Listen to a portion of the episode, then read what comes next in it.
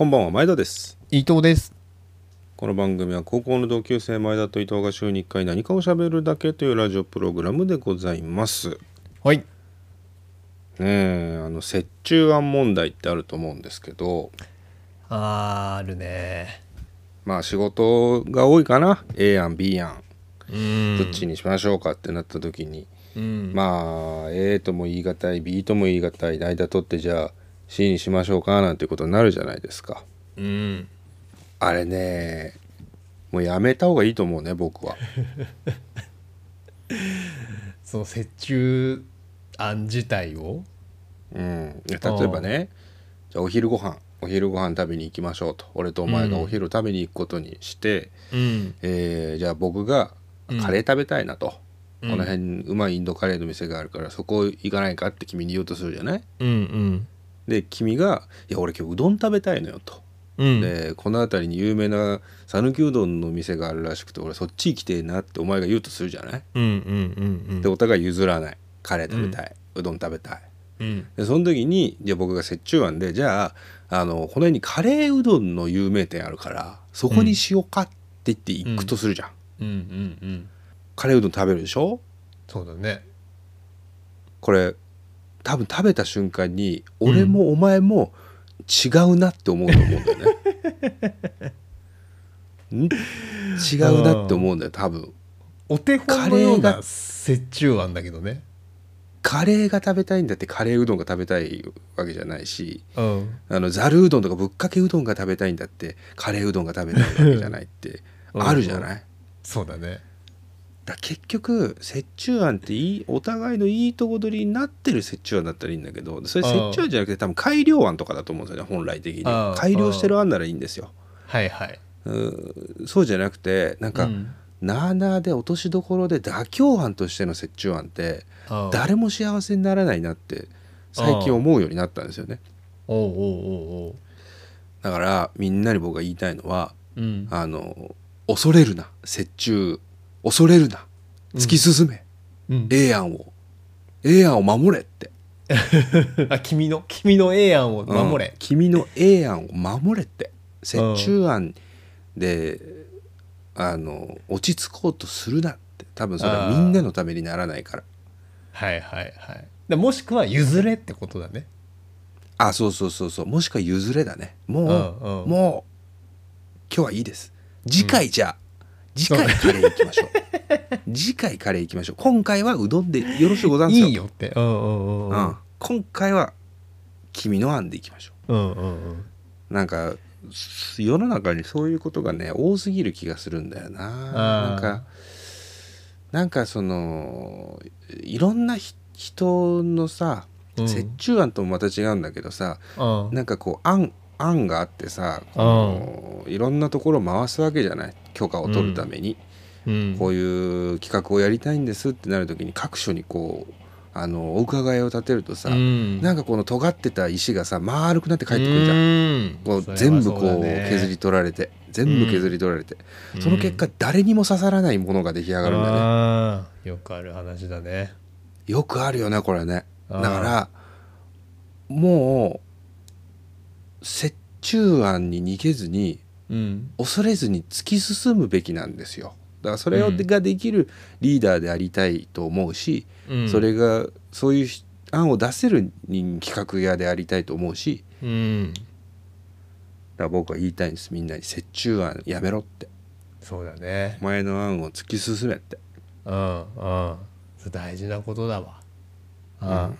やっぱそれをこうねその押し通すにはやはりそれなりのこう覚悟や、うん、ね自信も必要なんだよねその自分にそうそうそうそうこれがいいんだというあと実績ねあそうそうそうだから、うんね、周りを黙らせる実績ねああじゃああいつが言うならまあカレーにするかみたいなそうそうそうそうそうそうだそれだねそれも大事、うんうん、大事そんなことを今週思いながら、うんまあ、一つの決断をね日曜日にしてきたわけですけれどもほうなんか決断したんですか結婚、結婚式のスピーチやる話したじゃないですか先週あ先週言ってたね、うん、友人の結婚式が日曜日にあります。その結婚式のスピーチ、ちょっと伊藤君、えー、相談乗ってくれないなんて話を先週してたじゃないですか。新郎新婦のエピソードを話して最後ほろりとさせたいんだけれども、うん、ってことでみっつぐらい思い浮かんでるやつあるんだけど、君にあとのふたつはそれはやめといた方がいいよって言われてでそうだ、ね、結果パンダのエピソードだけじゃ話そうかっていう話になって、新郎のパンダになりたいってかつて言っていたんですっていうエピソードを話してきたんです、この間結婚式で。まあ、やや受けで、あ、そうだったんだ、うんうん、やや受けで正直その全体としてのクオリティも、うん、あの前田としては納得いくものにはならなかったんですよ結局。だからそうだったの、申し訳ねえな申し訳ねえなと思って新郎新婦には、うんうんうん、もちろんその辺の友人代表スピーチに比べたらいいもんなんですよ、うんうん、その辺の友人代表スピーチに比べたらね、どこの馬の骨ともわからない野郎の友人スピーチに比べたら僕の友人代表スピーチの方がよっぽどいいんです前田としてのクオリティはちょっとまあろくじゅうごてんかそんぐらいだったなっていうのがあって、自分に厳しいからね、厳しいというか、なんかやっぱり結婚披露宴の式場が全員がドーンって受けなきゃダメだと思うんですよ、うん、受けるんだったらそれがなんかはははふふふみたいな感じでクーッと思って、でしかも手応えって分かるからさ、お前の弟の結婚式の本当に友人代表スピーチはほん と, とてつもない手応えだったし、あのだって帰る時にさ、式場の働いてる係のお姉さんに、うん、面白かったですねって言われたんだから帰り本当友人代表スピーチで、それはすごいね、数ある数々のそうそうそう、うん、友人代表スピーチを毎日聞いてる人だろうからね、うん、その人はそうそうそうそうそうそうあそんぐらいだったから、だから、うん、帰り道今回は歩いてる時にその式場の人に何もコメントをいただけなかったし、うんうん、そういう意味ではちょっとねあれだったなっていうのがあったんですけど、うん、あのー、失敗だった理由がまた一つあって、うん、僕のスピーチが時間的にね、なぜか俺が大鳥だったんですよ。友人代表スピーチって真ん中ぐらいのイメージじゃないそうだね、真ん中ぐらいのイメージだね、真ん中ぐらいのイメージじゃん。だからお肉料理の前ぐらいのイメージじゃない。ああそうだね、食べ物の順番的には、ああそうそうそう、余興だから余興だからさ、 そうね、それがメイン魚料理食べ終わってステーキ食べ終わって、うん、デザート食べ終わって、うん、コーヒー飲んでる時に俺なのよだいぶ佳境のとこだね。あの鐘を鳴らすのはあなた状態なわけ紅白和田、和田さん和田なのよ。和田ポジで俺が出てくからいやタイミングよと思って、だから俺が喋るじゃない。で俺が喋ったらもう本当に にさんぷんしてあのー、じゃあこれにてみたいな感じになって、あの神父のお手紙朗読で、あそんな本当そんな位置なんだ。うそうだ、俺の友人代表スピーチ「いやパンダになりたいって言ってたんすよねヒヒヒ」のさんぷんごに神父が泣きながら手紙読んでて、うんうんで俺としてもね先週言ったじゃない、うん、そのユーモアプラスほろり、うん、ユーモアプラスほろりなんですよ、ね、という友人代表スピーチは。でなんとかこのほろりというかみんなの心がこう落ち着くいいいいスピーチだったなのために人情味を入れるためにふたりの共通の名前の文字があって、うん、ふたりとも平和の和の字がつくんですよ名前に、うん、なるほど。だから例えば山田和夫山田和子みたいな感じで、うん、名字一緒になってるからもう、あのーうん、山田和まで一緒ですねなんて言いながら、うん、でもこのふたりはやっぱりパンダじゃないですけど平和を、あのー、愛しているふたりでみたいな、このふたりの輪が僕たちに広がってこうやって披露宴を持てるっていうのは本当に素晴らしいことだと思います的なことでなんとか、うん、なんとか着陸して終わらせたんですね、うんうんうん、で和の字にフォーカスして、はい、そしたら、はい、その俺の後の新婦の挨拶の後新郎父の挨拶があって、うん、俺新郎父の挨拶ってなんとなくのイメージなんだけど、うん、めっちゃ短いってイメージがあるんですよね、うん、いやそれうちの親父だろあのそれはうちの親父だろ。なんでかは分かんないんだけどなんでか分かんないけど、うん、僕のイメージで新郎友人新郎の父のスピーチって今日はありがとうございました、うん、で終わるってイメージがあるから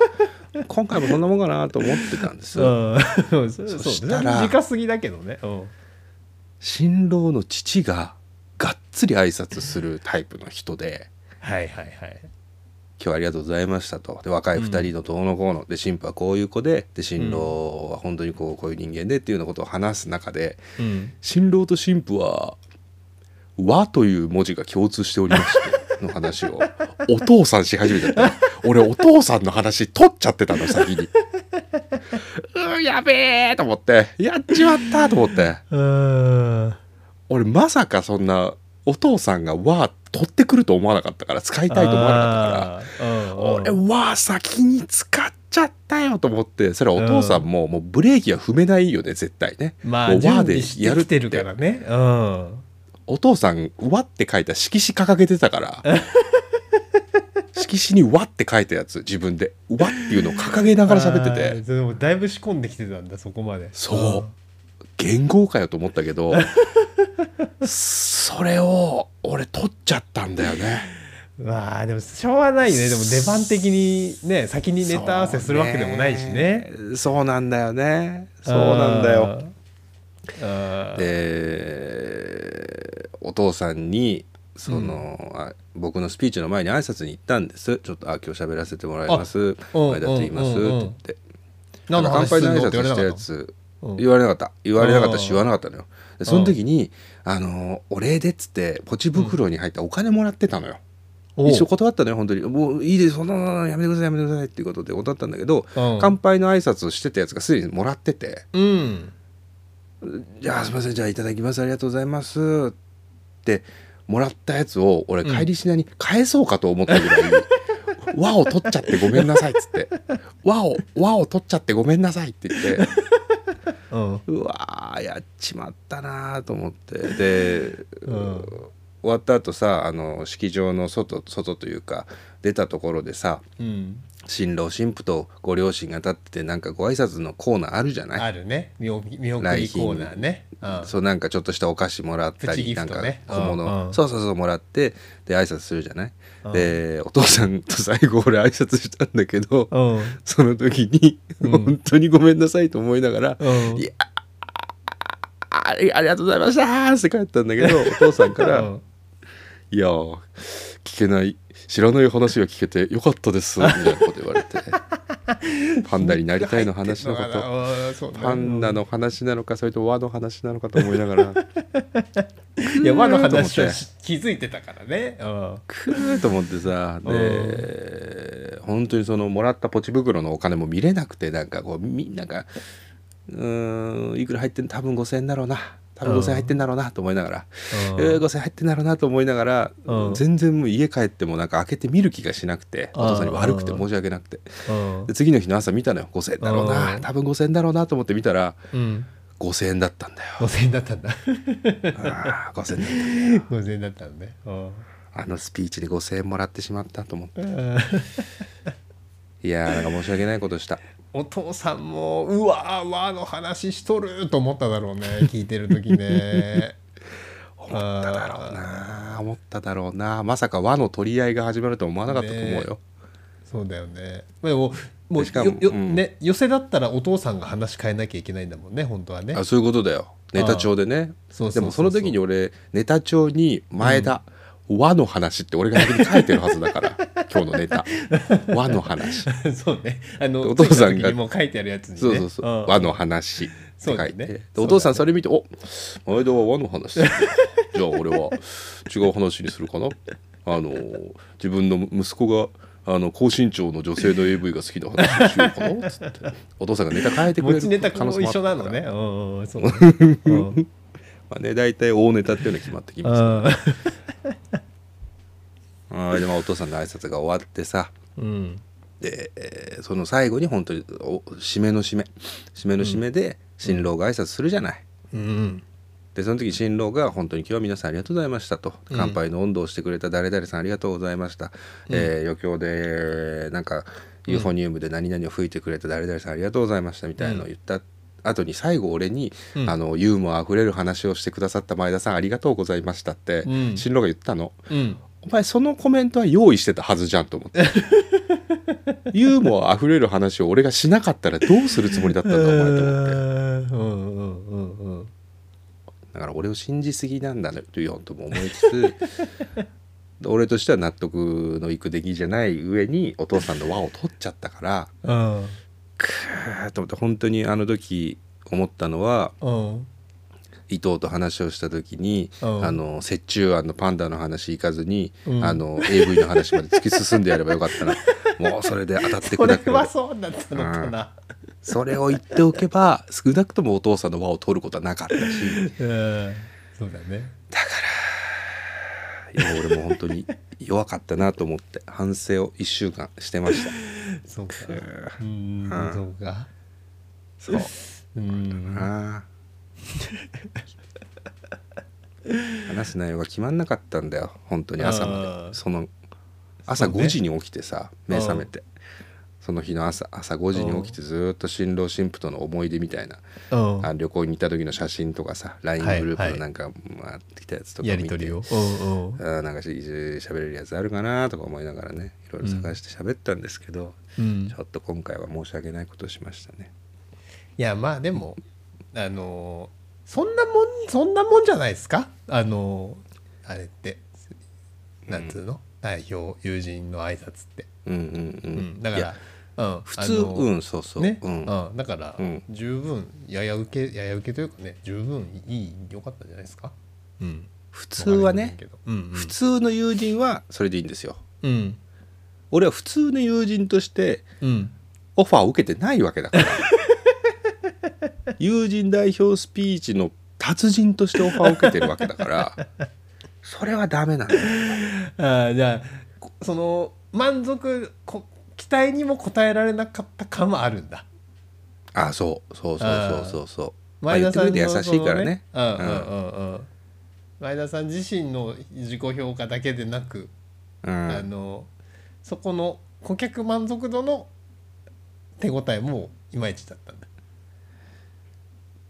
そうね、そうだろうな、そうだろうと思う。あ、まあ、特にお父さんはクソがって思ってるだろうな。まあお父さんちょっと違う軸で。クソだかクソかと思ってるけどね多分ね、うん、だからそう、うん、次あのふたりがね次結婚することがあればぜひともねまたチャレンジさせてもらいたいな、縁起でもないこと言うんじゃないよ、リベンジしたいなって思うけどね式自体はねすごくいいものでね、和気あいあいとしたいい式でございましたよ。それは良かったんじゃないですか、うん、あ式自体は良かったんでね、うん、まあ、それが救いでしたけどもね、うんうんうんはあ、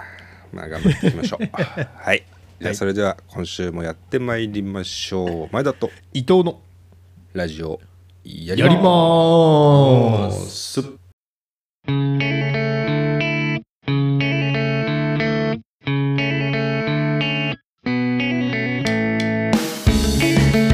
めましてこんばんは、前田です。伊藤です。くがつにじゅうよっか金曜深夜にじゅうごじを回りました。皆様いかがお過ごしでしょうか。今週もラジオやっていきましょうやっていきましょう、えー、もうくがつも最後ですね。くがつの放送させていただくのはね、もう 来, あもう来週じゅうがつ来週じゅうがつですよ。そうか、うわ、うん、もういよいよ本当年末感出てくるな、じゅうがつってなるとね。じゅうがつはもう年末だよね。にけただからね、にけた月ですから ね, ね, ね、うんうん、じゅう、じゅういち、じゅうにはねよんぶんのさん終わったってことだもんね。そういうことだよ。去年の今頃でしたよ、僕あのー、出会い系アプリ始めたのこのくがつのシルバーウィークの飲み会で出会い系アプリ始めたんですよ。そうかそうか。その時一緒に飲んでるのが、そう一緒に飲んでた新郎と、さっきの結婚式の新郎と一緒に飲んでましたね確かね。別れるもんですね人間はね。いちねんごだ、ね、結婚してる人といまだに出会い系アプリやってる人と、あそうだね、まあ、ここからのねさんかげつでなんかいいことがあるといいですけどね、うん、うーんまあね、まあそういうのもやりにくいいちねんだったよね、そのやっぱコロナ禍でね。そうそうそうそうそう、まあやりにくいなりにね、まあ、やりにくいなりにっていうか、なんか一人で楽しむことが増えてきたような気はしますよね、うん、もう人と会わなくても一人で楽しいことを見つけなきゃいけないなみたいなのあって、うんうんまあ、お酒飲むと僕床で寝るじゃないですかすぐそうよく言ってるね。おうおう、うん、それなんか床が硬くて気持ちいい、床が冷たくて気持ちいいっていうのと、うん、なんかね、こんなに酔っ払った俺がお布団で寝るの、お布団様に申し訳ないっていう気持ちもどこかあってうんうんうんうん、俺一回自分で布団敷いていつでも寝られる状態にしてお酒飲んでて、うん、布団を半分にひっぺがして床で寝てたことがあったのよスペース作ってお布団をひっぺがして、だから布団敷くのがめんどくさいとかいうタイプの床寝じゃないんですよね、うん、なんかね、うん、そうか、もう申し訳ないなっていうのでわざわざ半分折りたたんで自ら寝てんだ、うん、床で。そういうこと。このね、飲みすぎて床で寝るのが最近ちょっとまた変化してきて、うん、最近飲みすぎてベランダで寝てるんですよ。ベランダで寝てんの？ベランダで寝てるんですどういうこと？うちのベランダちょっと広い話したじゃないですか。だいたいにじゅうじょうぐらいあるんですよ多分。畳敷いたらそんなあんの？そんなあんの？うん多分だから死体を並べたらおじさんじゅうごにんぶんぐらい死体寝かせられるぐらいはあるから何があったんだよ遺体を安置できるんですけど、まあその多分ね日照圏の問題的なやつで、そのマンションのねなんかこう角度ついてるとこなのよ。要は近隣に日が当たるようにそこに部屋を作らずにベランダにしてこう角度つけてるみたいな感じのところで、はいはいはい、だから広くバルコニーが作られてるんです。だから外で今週とか先週とか最近夜暑い日あるじゃないですか。結構あるんですよ東京でもね、うんえーうん、まあ秋になってきたし部屋で飲んでて酒飲んで暑いのもあって体が外にちょっとプラッと出て、うん、で昔々買った寝袋があったからそれをちょっと敷いて、うん、寝袋の上で寝っ転がって酒飲んでたんですよ、うん、そしたら風がめちゃくちゃ気持ちよくて、うん、で酒もうまいのよ、いいね、あ、うん、ソロキャンプってあこういうことねと思いながら、あ確かにそういう感覚かもね、うん、ベランピングだこれはベランピングベランピングですねと思いながら、それが気持ちよくて、もう最近、うん、酔っ払ってはベランダに出て寝袋の上で過ごしてるんですよ、うん気持ちよさそう、うん、気持ちいいのそれが。で、うん、昨日もそれやってて昨日もそれやってて、うん、で雨がちょっとパラついてきたら一旦部屋に退避してみたいな、で、うん、雨やんだなと思ったらまた外出てみたいなのを繰り返して過ごしてたんです、うんうん、そうすると結局飲みすぎて今まで床で寝てたのがちょっとうとうとし始めて、うん、ベランダで寝ちゃうような感じになってきてあいよいよだなと思いますけどね。でも寒くなってきたらね危ないからね、死んじゃうだろうからなあのー、並べられるおじさんの遺体がじゅうよんになっちゃうからスペース俺が埋めちゃうからいち枠ね、うん、いち枠取っちゃうからね、いち枠俺が取っちゃうからさよくないなと思いつつ、でも寝っ転がって外でビール飲むのうまいんだよ本当に。なんかいや気持ちよさそう。それは今が一番いい時期かもね。そう今多分ねこのさんしゅうかんよんしゅうかんしか多分できないと思うよ。じゅういちがつに入ったらもう寒くていられないと思うから、うんでビヤマグというかあのー、真空になってる中空になってるあの温度の変わらないジョッキを持ってさ、それにビール注いでいくんだけど、うんうん、外にもう酔っ払いながら飲んでるからもう寝っ転がって飲んでるとね、うん、飲んでんだか T シャツにこぼしてんだか分かんないぐらい T シャツにこぼれててT シャツに飲ませてるみたいな、うーん浴びてるんだねだからね、そうそう浴びてるのよ。だけどそれはそれで風が吹いてくるとなんかね気持ちよくなってきちゃって、あよく分かんないことやってますけどね楽しいんですよねそれがね。ああいいね気持ちよさそうだわそれは。気持ちいいんです。そんなことやってます。伊藤さんはどうですか最近は。何か楽しいことありました？最近ね、あのね実はね、うん、今週ね健康診断を受けてきたんですよ、うん、あら健康診断いいじゃない。そうでも去年普通会社の健康診断多分春先っていうかしがつとかさ、うん、ごがつとかに多分例年やってたんだけど、うんうんまあ、去年はもうコロナで受けなくて、うん、で今年も一応なんか、うん、あの会社の補助みたいなのもちろんあって、あの春先からやってくださいね各自みたいな感じだったんだけど、はいはいはい、まあ、それも忘れてて、うん、でなんか人事みたいなとこからまだ秋口でもやっていいからまだの人はあのコロナも落ち着いてきたところで ね, ねやってくださいね、うん、みたいな、いいじゃないですか。そうそう、でそれで予約してて、あのしばらく前に予約したんだけどやっと そ, の、うん、それが先週ぐらいか今週かあってね、うんうん、であのーまあ、初めてさ、もう引っ越してきたからこの間に初めて行く病院でもあって、はいはい、で、ね、そうそうでいつもと勝手が多分違ってて、なんか事前に封筒が家に送られてきてね、うん、でなんか問診票みたいなの先に書いていくあれだったのよ、うん、でその朝当日の朝その問診票をこう書いてたの、そのチェックなんか名前書いたりさ過去の病気とか書いたりするやつあるじゃん、うんうん、であのその中にこう自覚症状なんか自分のこう今 の,、はいはいはい、あの自覚症状があるやつにチェックつけてくださいみたいなのがさんじゅっこうもくぐらいあって結構色いっぱいあるんだけど、それ見てたらあの一つあ神経内科系物忘れが多いって書いてあって、あこれはまああるなと思ってチェックつけたのね、多いから実際。それで私とこう見ていくと呼吸器系痰が出やすいっていうのも最近さラジオでさいつも痰出るなとか思ってるから、先週ひどかったね君の痰ねそう俺も先週の珍しくさ私一回聞いたんだけどさ、うん、痰絡んでんのにうんってやる前の間ね、うん、長かったな聞いてて分かんだなみたいなさあったから、それはもうチェックつけたわけ、うん、痰が出やすい、うんうん、でまたビーって見ていくと泌尿器科系のところでね、うんうん、でいっこのなんとそのいっこの科にごこぐらいさ、うん、項目が並んでて、うんうんうんうん、なんだけど泌尿器科系のところに、うんえー、と残尿感があるっていうのと、うんうん、尿が漏れるっていうにこうもくがあったうん、うん、で、まあ、これ前も話したんだけど俺結構残尿がひどいわけですよ。いや言ってたね言ってたね。そうで、うん、もう本当もうこのラジオで前も言ったけど本当なんかそのあの何あのさ 茶, 茶系のパンツとかを履いてると、うん、ベージュのズボン履いてると大変だったね。そう、うん、おしっこがさそのあ 水, にな水が濡れちゃうみたいな地図が書かれちゃうわけでしょここ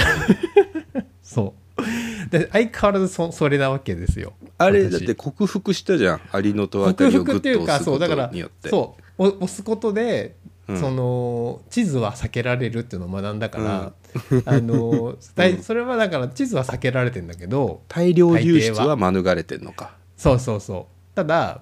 あるわけですよ、うん、残尿がやっぱりだからなんか部屋、ね、そうで俺部屋着しかもこうさ今部屋着生活じゃん基本あの在宅ワークだから、うんうんうん、だから同じ部屋着をさ ズ, ズボンとか短パンとか履いて過ごす時間が長いじゃん、その出かけないからね、うんうんうん、だから毎回あの夜は洗濯するかどうかを判断するときはその股間の匂いで俺判断してんだけど大体おしっこの匂いするわけ、うん、だから残尿あるわけですよ、うん、ただあのうん、その項目をね、うん、もう一回聞いてほしいんだけど残尿感があると、うん、尿が漏れるなのよ、うんうんうんうん、で俺残尿感はないのと残尿あんだよ残尿感はないのと、うん、あと尿が漏れるはさ、うん、なんかこう残尿的なことよりも多分そのお漏らし的なことかなと。そうだねそうだね。そう夜漏らしちゃう的なことかなと思って、うんうん、尿漏れそうだねうん、そうっていうそのふたつの気持ちと、うん、あとなんかやっぱこれちょっとチェックするの嫌だなと思って、うん、そこは丸をせずに病院に行ったの。ああなるほどねはいはい。その泌尿器科系は特に問題ありませんと、うんうん、でついて、うん、で受付に行ってあの、うん、座ってお待ちくださいってなって、うん、ちょっと待ってたら看護師さんが来て、うん、あおはようございますみたいな、うん、でその一言目でおはようございますの一言目で、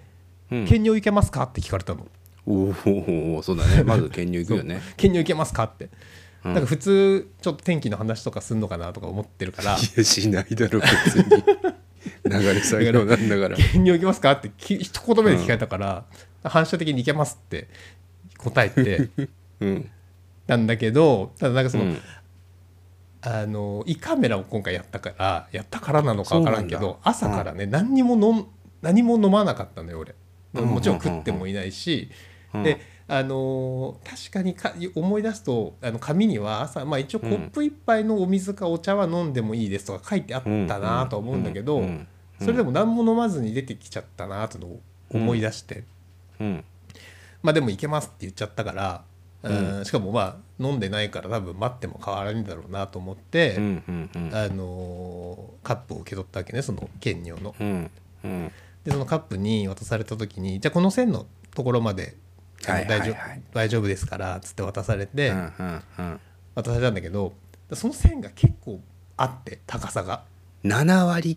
はち割ぐらいあるよねまあまああんなっていう、そうそう、あの線、うんうんうん、まあまああんなと思って大丈夫かなとか思って、うんまあ、トイレに行って、うん、であの普通の病院のトイレだから、男性のね、うん、なんかこう小便器と普通にこう個室があってさ、うんうんうん、でもちょっと一応座ってするかと思ってあの個室の方に入ったわけ、うん、で座って、うん、でおしっこ出ろおしっこ出ろってこう念じるじゃん自分に、うん、そんなそもそも尿意ないからさ、うん、でも、うんうん、いけますって言っちゃったからで念じると、うん、不思議なもんで結構こう、あ、おしっこ出そうな感じになってきて、こうなんか空気にさらすとなんか条件反射で出るよね、なんかね、そうそうそう、だから、うん、人間もそのほら犬とかもさおしっこあって、うん、マーキングとかしてるけどさ、うんうん、あれ別に多分尿意じゃなくて出そうと思って出してる、うん、そうじゃん、うんうんうん、だ多分人間もそうやって念じればちょっとそう尿意出せんだなと思ったんだけど、うんうん、ではあ、よしよしよしちょっとおしっこ出そうだって思った時に、うんうん、なんか昔それこそ小学校とかの検尿の検査とかで言われた記憶が蘇っちゃって、うん、なんかあのその時何も言われなかったんだけど、あの、うん、出始めのやつは取らないでくださいみたいなさ、なんか昔言われたじゃん、それ言われた、最初のやつちょっと見送って途中のを取りましょうみたいなのを昔言われたなと思って、うん、みたいなね、うん、そうでそれを思い出しちゃって、でさっき別に何も言われなかったけど、うん、あそうした方がいいのかなとか思って、うん、はいはいはいはい、でも多分今日そんな量出ないぞみたいな最初を見逃してしまったらもう全量確保できる自信がないっていうね、そう、うん、でどうしようどうしようとか思いながら、でもあでも来てる来てるどうしようちょっと最初見送るかなどうしようかなみたいなので尿が来て、うん、で最初ちょっと見送ったわけ、ちょろちょろって、うん、で一回止めて、うんって止めて止めたのカップを止めて止めたの一回だから、うん、あの止めたんだ一回止めたの、うんって止め我慢して止めて、うん、でカップをこうセットしてまた残りを出すじゃん、うん、うんでそしたら、うん、その線まで足りなくて、はいはいはいはい、案の定恐れていたことが恐れていたことが起きて、うわどうしようと思って、うん、でももう出ろと思ってもう、もう出ないわけよ、出しちゃったからそうね、出し切ってるから、はいはい、で思い出したの、あ残尿と思って、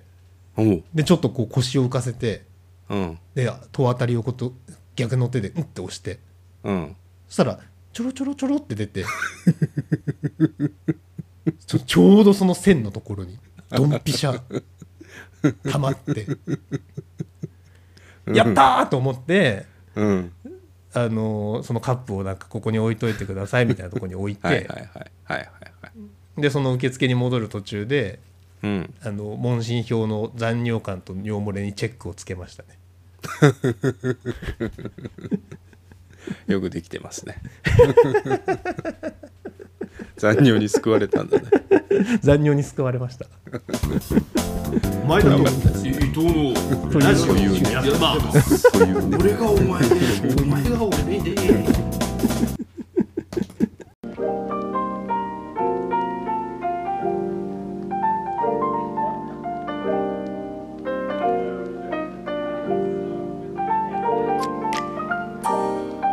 ここはバー伊藤、毎夜マスターに相談したい人がやってくるとか来ないとか。いやマスター、あの緑茶ハイ最近よく飲むんだけど、はい、緑茶杯飲んだ後のビールがうまくて、おお、もう緑茶杯とビールのループがやめられないんだよね。あ、行ったり来たりする、行ったり来たりしちゃうんだよね。結局それで、まあ、酒量が増えちゃってね大変なんだけど、あ、そうだ、またね相談したいのがあって、いいマスターちょっと。ああ、どうぞ、ぜひぜひ。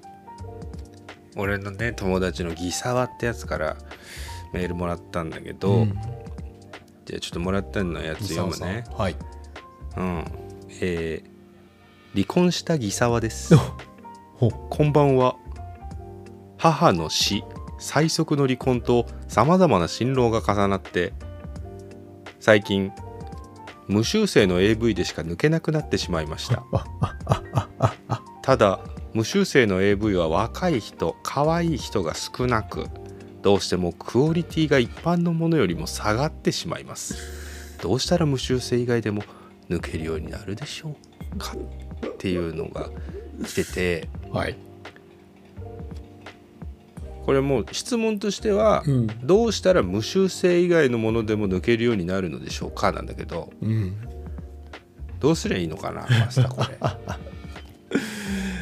うん、確かにそう、そうですね。あの、うん、うん、まあよくありますよね。その、まあ、なんか無修正ってもう、うん、その エーブイ の中で言ったらもう一番至高のものだと思うんですよ。まあ、ゴールゴールですよね。だから。うんうん、だから一番こうなんだろう、究極じゃないですか。だってあの普通に考えたら、うん、なので、うん、あのきっとこうなんていうのかな、一番いいものをもう知ってしまって、うんうん、あの慣れちゃったみたいなことがあるのかもしれないですよね。うんうんうんうん、なのでうーんと僕のおすすめはですね、うん、あれですね、あの、うん、人間っていうのは、はいはい、あのそう要はそれクリアしちゃったことにどうあの、うん、新しいスパイスとなるあの、うん、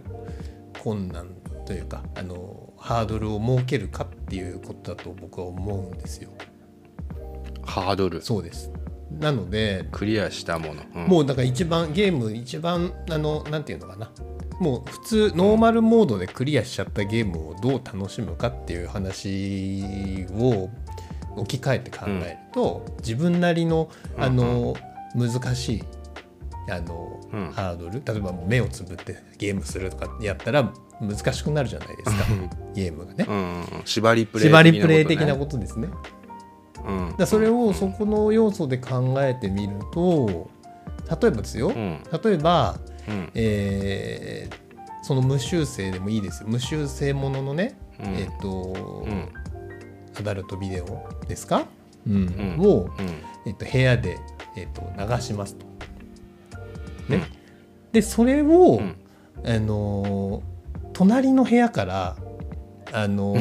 壁に穴を開けて、うんうんうん、でこの細いところからそれを見てみる。壁に穴を開けるのね。そう、あ、もしくはだからそれを大音量にして大音量にして、もう大音量にして、もちろんあのドア、うん、ドアとか窓を閉めてくださいね、それね。で隣の部屋からあの壁に耳を当てて聞いてみる。あ、隣で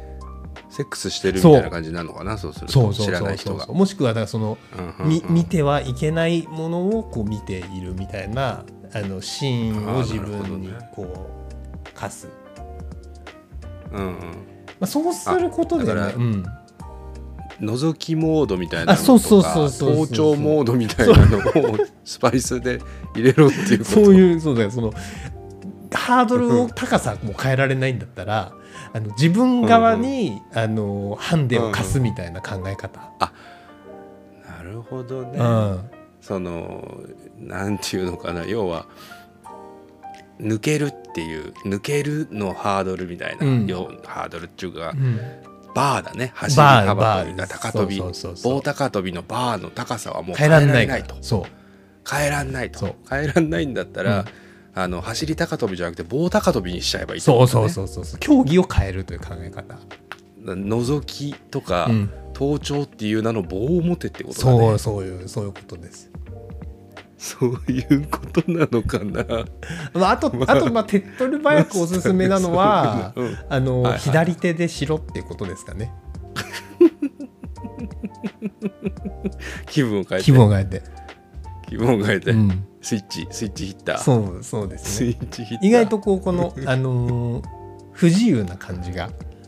あのー、なるほどね、変えてくれるかもしれないんでね。分かった、うん、じゃあそれ言っとくわ。言っといてください。あのーうん、母の死、最続の離婚っていう心労の部分が大きいんだと思うんですけどね。僕はね、うん、そこを全無視してますけどね。うん、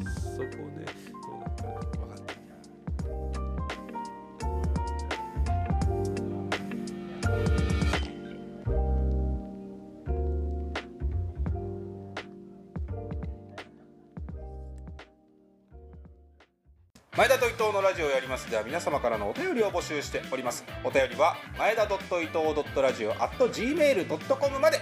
前田と伊藤のラジオやります。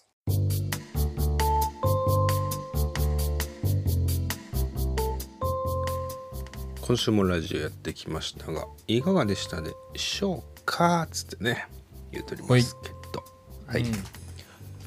あのね、うん、ちょっと健康診断の話の続きなんだけど、お、続くんだ。胃カメラ初やったことある？前田さん。ない。ないでしょ。多分さんじゅうろくさいからとかだった気がするんだけど、うんうん、で、うん、あのー、でうちのその会社の、うん、後から気づいたんだけど、会社のその健康診断の、うんうん、と費用負担して会社が出してくれる費用負担のメニューには入ってなくて胃カメラ。あ、そうなんだ。うん、後でみんな確認したら。入ってなかったからそれは自己負担になっちゃったんだけど、うん、ただなんかその病院の健康診断のメニューには、まあ、あの基本メニューに入ってるから、別に何かつけますかとかっていうやり取りもなく、普通に、うん、あの健康診断に入ってったからさ、うん、やったんですよ、初めて、人生で初めて、うんうんうんうん、いやーなんかね独特な経験だったな。鼻からやりますか口からやりますかとかね、聞かれんのよ先生に、うん、で、いやどっちが初めてよくわかんないですけど、どっちが痛くないですかとかって聞いて、うん、でもそれもなんか先生、その最初にその説明してくれる先生は、うん、あんまなんかどっちがいいとかさ、多分明言しちゃいけないのかしないのかわからんけど、うん、どっちとは言わずに、うん、こう鼻からの方は、うん、あのこう何おえつを起きにくい、そのおえつがおえって な, らなるところを、うんうん、おえつだと泣いちゃってるからね、えずきえずき、うん、えずきね、はい、そうだね、うん、感動しちゃってるからね、うん、あそうそう、あのえずきが、うん、あの起こすところは通らずにこう入るから、うん、あのえずきには起きないですけど、うん、やっぱ鼻の中をこう管が通るから鼻血が後から出たりとか、うん、あのしますよみたいな、することがありますよとか、うん、でもあのー一方で鼻の通りにくい人もいるから、うん、あの口からあの、うん、入れるケースもありますみたいな。なんか鼻の方がいいっていうのは聞くよね最近ね。そうそう、なんか俺もそんなことをうっすらとなんか聞いた記憶もあってさ、だからまあ鼻かなとか思って言って、うん、でも先生に相談して決めようかなとか思って、うん、じゃあ、うん、鼻でっつって鼻にしたわけ、うん、でその先生の説明があって、で一通り健康診断の項目こなして、最後に胃カメラみたいな流れだったんだけど、その胃カメラの部屋に胃カメラのその部屋にね入ったら、あの入った瞬間でかいポスターに きゅうじゅうごパーセント の人が次回も鼻からを選択していますって書いてあって、それ言ってよって思う思うそのその先生にね、その要素一つも説明してくれなかったから、それ口からを選択してその部屋入った人はどういう気持ちになるんだろうだからそうだよね、うん、本当そうだよね、えー、ってなるよな、ミスターって思うよね、うん、多分ね、えー、ってなるよね、うん、全員担々麺頼んでんだけどってなるよね、まあ、なんで俺だけカレーライス頼んじゃったんだろうこの店担々麺の店だったのかってなるじゃんね。そうそうそう、多分引き返せるとか変えられるんだろうけど、そこでも一応聞かれたからまた花柄ですねって、あでそこではいお願いしますってね、うん、なんか一応そのね麻酔はすんのよ、局所麻酔で、はいはいはいはい、で鼻の中鼻の中になんかジェルみたいのブチュって入れられてさ、うんうん、でしばらくなんかねリクライニングのなんか椅子にしばらくボーッと座って、その麻酔が効いてくるのを待ってんだけど、うんうんうんうん、隣にろくじゅっさいぐらいのおじさんがさ、うん、座っててね、うん、一緒に、ま、待っててさ、うん、であなんとかさん、その人なんか多分常連さんなのかまた来た人なのかだけど、常連さんいいのあの初めてじゃない風の感じでさ、うん、俺初めてですとか言って言ってたんだけど、あであなんとかさん今回はどっちにしますとか言われてて、うん、あ鼻かなって言ってんのそのおっちゃんもそんなに頻繁にやるっけ胃カメラって。いや年一じゃない多分分かんないけど年一ぐらいだと思うけど、うんまあ、ずっとその病院でさ健康診断受けてるんじゃないの分かんないけど、ねはいはい、そうそうそんでなんかねそのジェルをさ鼻に入れられて、うん、おじさんとふたりでリクライニングして座ってる光景がなんかちょっと面白いなと思ってで鼻になんかその管を入れる練習みたいな管を先にぶっ刺されるわけ、ちょっとその麻酔が効いてきたぐらいのタイミングでへこう右か左かどっちがいいかなみたいなので、うん、あの一旦両方にぶっなんか突っ込まれて、うん、であこっちの方が右の方が通りがいいかもねとか言われて、うん、右, 右にしばらくそうなんか多分癖つけるのかなその、うん、管をなんかしばらくそれを管がぶっ刺さった状態でリクライニングでボーっとしてってさ、発射みたいな状態だよね。うどんがこうそうそうそう鼻からすすったうどんがある感じでしょそこに常にそうそうそうそうそういう感じそういう感じ。ああでも麻酔は効いてるから痛みとかなくて、うん、なるほどね。ああなんかあんなみたいな、うんうん、感じでしたけどね、うん、全然やっぱなんか麻酔してるから痛さとかは全然なかったけどね、気持ち悪さはなんかあったけど、うん、どんくらいかかんの時間胃カメラ。いや体感時間長かったけど、うん、どうだろうなごろっぷんあそんなもん、うん、ごろっぷんかな多分。ああなんか見せてもらえたりするの胃の中、ああ胃の中こんなんですねみたいなあったりするの。あれねどうなんだろう多分見せ俺はあの、うん、右, 右穴だったからあのー、右半身でこう半身でさベッドに寝るんだけど、うん、右の穴をこう上にしてこう左の、うん、左側を下にして寝てて、うん、反対側にあの背中側にあの先生がいるモニターがあるモニターがあったから俺は見れなかったんだけど、あれ逆の穴だあの逆の穴だったらでも見れないだろうな多分な、先生頭の位置が逆になるだけで。とすると実況中継してくれるっていうサービスはないわけだ。あでもねなんかね先生がねみたいな、うん、なんか言ってて言ってくれてたよあの合間半分ぐらいですとかねあの綺麗そうですとかねなんかここにあの傷ついちゃってますねとか炎症起こしてますねとか潰瘍ありますねとかいうのかなポリープありますねとかあった時はねそうそうそうじゃ健康だったんだいいわどうやらねそうまだその結果はねこれからだけど、うんうん、まあなんかそのやってる時の状況は特に問題はなさそうだったけどね。うんなるほどね。まあでもなんか新しい経験をしたんでいいですね。まあ、胃カメラ新鮮な一日だったけど、ねえー、俺もやってみようかな今度胃カメラ楽しそう。うんうんうんやってみた方がいいと思うわなんかやっぱり健康診断そのね。本当は人間ドックとかやった方がいいんだろうなと思ったんだけど、うん、まあまあコストもかかるしなと思ってさそれはそうねそうそう 40, よんじゅうになるとなんかあったりするよねその自治体の補助が出て、ね、あそうかもね節目の節目の年で、ねうん、補助があったりとかね、うんうん、俺去年さんじゅうごさいの時に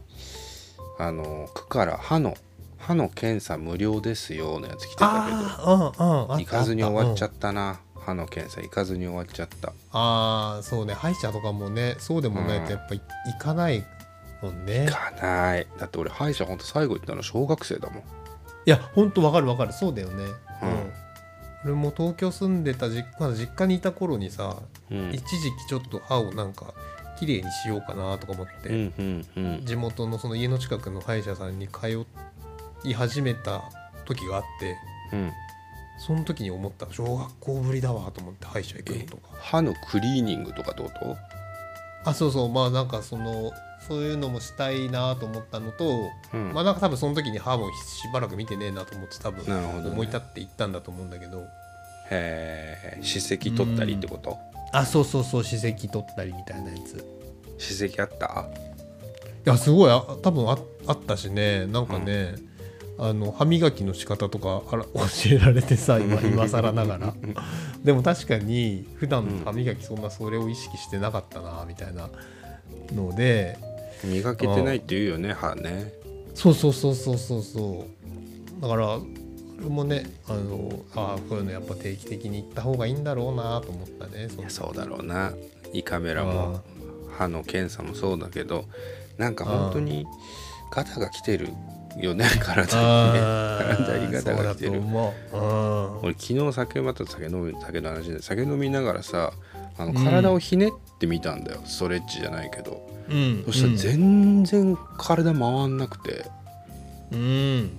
い本当だったら何きゅうじゅうどひゃくどぐらい右にグーグーって回せたのがはちじゅうどかきゅうじゅうどギリだなみたいな、うん、なんか お, おへそが全然外に回っていきませんねみたいな、うんうん、あの高校生の時とかさ大学生の時とかって本当にさ、うん、腰の骨ボキボキボキボキ鳴らしてもさ、うん、全然平気だったじゃんこのひねって、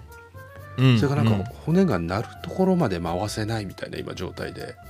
あ硬くなってんの硬くなってんだよ硬くなってんのチンコは硬さを失ってきているのに言わねえよ本当にそんなそこもまだ変わってないでしょそっちは言うほどいやでもさ、うんうん、角度は変わってきてない角度ああそうかも角度は変わってきてるだろう、うん、ああそうかもしれないね V 字描いてたのがさ、うん、T 字ぐらいになってきてんじゃんだんだん直角ねそれこそそう俺はこれ実 る,、うん、実るほど神戸を垂れる稲穂かな現象って勝手に呼んでるんだけど人間がこう成長してきたからこう、うん、神戸を垂れているのかな成熟するほどねそう頭を下げる稲穂のような亀の亀頭が下がってきとるなと思いながらでもあれ本当にちょっと思うよね衰えを感じるよねあ角度それあるかもねあとやっぱ握った時のさあいやなんか よんエイチ よんエイチ ぐらいあったのがなんかだんだん エイチビー ぐらいになってきてんなって思う鉛筆のね鉛筆の芯で言うとねそうエッチになればなるほど硬くなるものなんだじゃんだって鉛筆の芯謎々じゃん謎々じゃん、うん、鉛筆の芯だったじゃん、うん、今チンコだよって話なんですけど、うん、やっぱりでもチンコも硬くなんないし角度も下がってきてるしあー老いだね老い老いだよ老い老いだよそれはこれは老いだよな、うん、なんかどうしたもんかいのーと思うけどねどうしたもんかいのー。まあストレッチとか、ね、多分やってりゃ柔らかくまたなるんだと思うんだけどねチンコはもうようわからんなでも食生活なのかな食生活あ食生活関係あんのかねそれこそ、うん、まあでもそうかその前ラジオで喋ってたようなその、うん精神的な若さとかとは多分違うことなんだろうからなその何精神的な若さってなんかほら若くいられるためになんかさ、うん、ほら、うんうん、なんか元気なおじいちゃんとかいるねみたいな話してたじゃん前あのなんあの芸能人とかさああいう、うんああ市村正親さん元気だよねの話そうそうそうそうでもああいう人たちは昔からそういうトレーニングを積んでいるから今も元気なのであって俺たちが行き着く先は蛭子さんと温水さんだぞって話をしたもんなそうそうそうそうそうだから野菜を多分たくさん食べたとて多分市村さんにはなれないんだと思う。健康な温水さんになるだけだよねきっとね健康な温水さんであり恵比寿さん、健康な恵比寿さんになるんだなそのルートはもう外れちゃってるかもしれないね。そうだよね。なんかあんのかな、でもそのいわゆる勢力をつけるみたいな、うん、ね、うん、すっぽんとか食べたらいいのかな。真っ赤真っ赤とか真っ赤そうそう、そういうやつのね。そしたら角度も変わるのかしらね。角度も変わるのかな。なんかやっぱりその性機能ってさ、ある種 な,、うん、なんだろう、男を男だ自分はって感じるところじゃない、一つ、うん、オス感というか、ね、現役感か、うん、現役感みたいなのが一番出るとこのような気がして、うん、 そ, うだね、その現役感が失われていってる感じ、うん、これはもう本当に古の昔からおじいちゃんもひいおじいちゃんもそのまたあれもみんな感じてきたことなんだろうなって思うよね、うん、その老いをね、その老いを。でもさらにそこです少しまた思うのが、うん、俺の年にはひいおじいちゃんもおじいちゃんも親父も子供いたんだよなっていうことを思うんだよね。ああ、そうかそうか。子供ができて、そう、子供ができて、まあ働いていて、あ、だんだん性の方も弱ってきたなと、まあでも子供いるからこれ育てていかなきゃいけないな、うん、いわばもう性の機能はさ、うん、あの生き物としてはそんなに必要じゃない、うん、これからは楽しむだけにおちんちん立ってりゃいい状態じゃん、うんうん、俺はもうどうすればいいの今このままおちんちんが役立たずになっていってしまったら使わないままおちんちんが役立たなくなっちゃう。だって俺のミニマム理論で言ったら俺まだセックスいっかいもしてないんだから君はにかいそしてミニマム理論で言ったらね、ミニマム理論で言ったらセックスの数イコール子供の数なわけであって、あ、俺は対外的にセックスをしてない人だと思われて生きていくことになるからね思われてはいないけど、子供がいないということは、ね、あの人は童貞の可能性があるなっていう伊藤は童貞だと思われないじゃんまあまあ可能、そうね、少なくともという意味ではね、うん、ミニマム理論ではね、うん、にかいセックスしてる可能性が極めて高いじゃない君は。ああ、そうだね。ああ、そそうだわ。だからにかいセックスしてる可能性が極めて高い人はもうおちんちんなんて立たなくたっていいんだよ多分まあまあまあ、もう役割役割としてはね、君の体についてるそのジョイント、うん、ジョイ、ジョイントというかその突起物はもう役割は半分以上果たしてるはずだよ、うん、あとはあ, あとはもう残す意味だよね、うん、残尿残尿するだけのホースになり下がるわけだよこれからはもう取っちゃえばいいと思う、そんなものそんなもの取っちゃった方がいいよ多分残尿するだけなんだから取ったら残尿なくなるのかな。その管の分だけ残尿してるって思うことない、その管の分だけ。あ、確かに確かにさ、そうかもしれないね。管のところに残ってるやつがさ全部ジョローって出てさ、だからあのストローストローをさ、そうそう、アイスコーヒーに刺さってるストローをさ上を押さえて食ってあげるとさ、ストローの中に全部アイスコーヒー溜まってるね。ああいうことだなって思わない。そうだからもうお前ストロー短くしちゃえばいいんだよお前。そうすると残量がなくなるからまあそうだね、そうだね、確かに、まあ、奥さんとは相談してもらいたいけどね。どうする奥さんにそうだねいらないわねもうって言われたら泣いちゃうだろまだまだ役割があるぞってね、まだまだ役割があるぞって、オナニーだってしたいぞってああ、そうね、恐ろしいですよね本当にね、うん、恐ろしい話だわ、恐ろしい話だよ。だから、うん、はあ、そろそろアヘンサプリとかを飲む時代に来たかなと思いますけどね。アヘンサプリ、アヘンサプリアヘンね、アヘンはそうなの、そのアヘンがいいらしいですよ。老化を老化を止めてくれんの。金玉に効くらしいですよ、亜鉛は。あ、そうなんだ。精力なんだ。そうそうそうそうそうそう。亜鉛とかマカとかそういうのかな、もうな。あまあ思いますよね。人の結婚式とか行くと思うところはあるよね、そういうのね。ああ、そのね、自分もみたいな。そう。でも今回この友達の結婚式行って、俺のいっこ上の女の、うん、女の子じゃねえな、いっこ上だからお姉ちゃんが同級生がいるんで同期が女が、うん、女性がでその子に聞いたの、うん、あのあの披露宴見て結婚したいとか思わなかったって聞いたら、うんうん、いやもうね私その峠越えちゃったのよねって言われて、ああもうちょっと若い時は思った、確かにあの結婚式したいなと思ったけど今最近越えちゃって、うん、もう何も思わないって言ってて、うん、悟っとるなと思ってまあでもそれぐらいの方がなんか良くない？肩肘、はい、力入ってるより。うん、でもその姉ちゃんにあの最近いい男いたって聞いたら、うん、いや一昨日さ、うん、なんかオープンカーで日比谷公園に乗りつけてきた男とデートしたんだけどさっていう話し始めて、うん、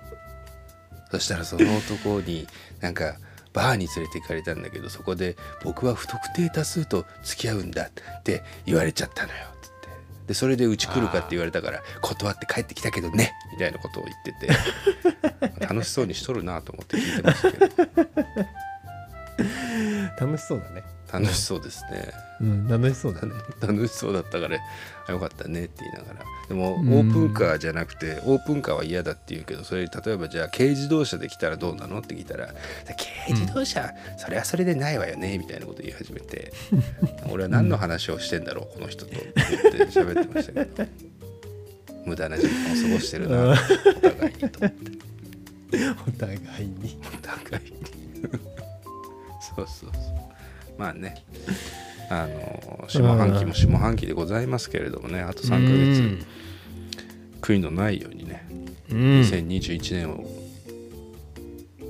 終わらせられるように頑張っていきたいなと思いますけれども、そうだね、まあまた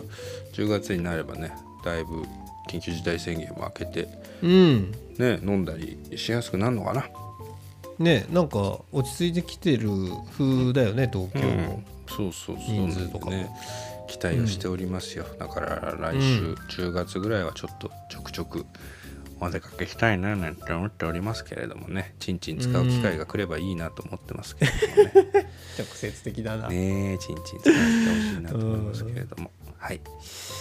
じゃあまあまあ伊藤君の健康の話もね来週以降また結果が出て人に言えるような結果だったら教えてください。あ、そうね、そうね、うん、それ結果を楽しみに待ちたいと思います。結果を楽しみに待ちたいと思いますけれども、うん、まあ今週はこの辺で終わりにいたしましょうかね。おい、はい、じゃあ今週はこの辺で終わりにいたしましょう。前田と伊藤のラジオ終わりまーす。ちょろちょろちょろダウンザライン